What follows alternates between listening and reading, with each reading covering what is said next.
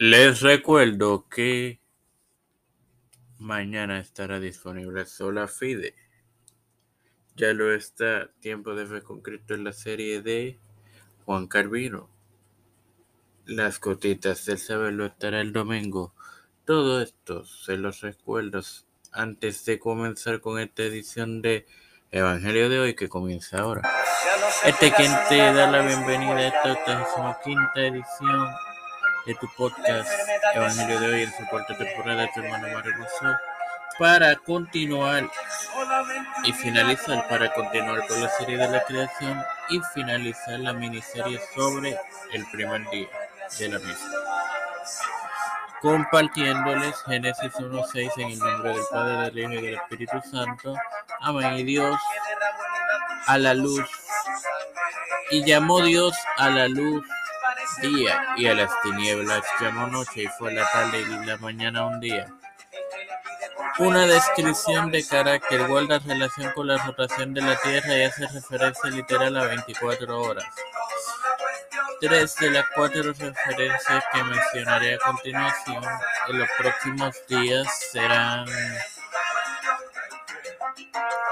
discutidas en sus ediciones en sus ediciones posteriores. Génesis 1.8 El segundo día.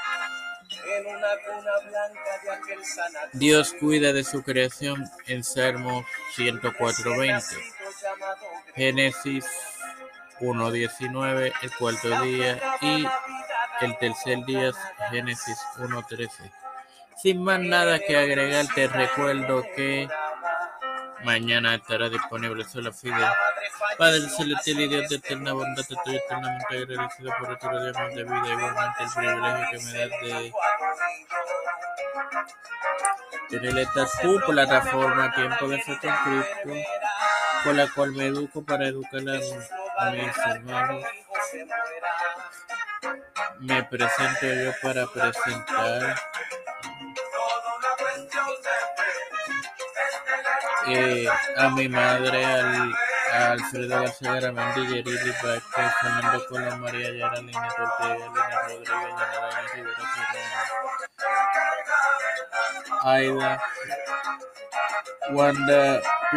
Reinaldo Sánchez, Alexander Betancourt, Joana Ibet y Wanda las familias de Esperanza Aguilar. Melissa Flores, Cristian de Olivero, José Rana Plaza, Figueroa, Pedro Ricardo Camilo, Santiago,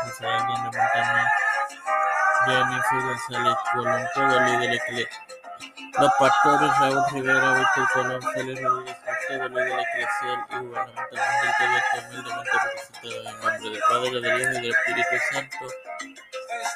Amén. Dios les bendiga y acompañe, hermano.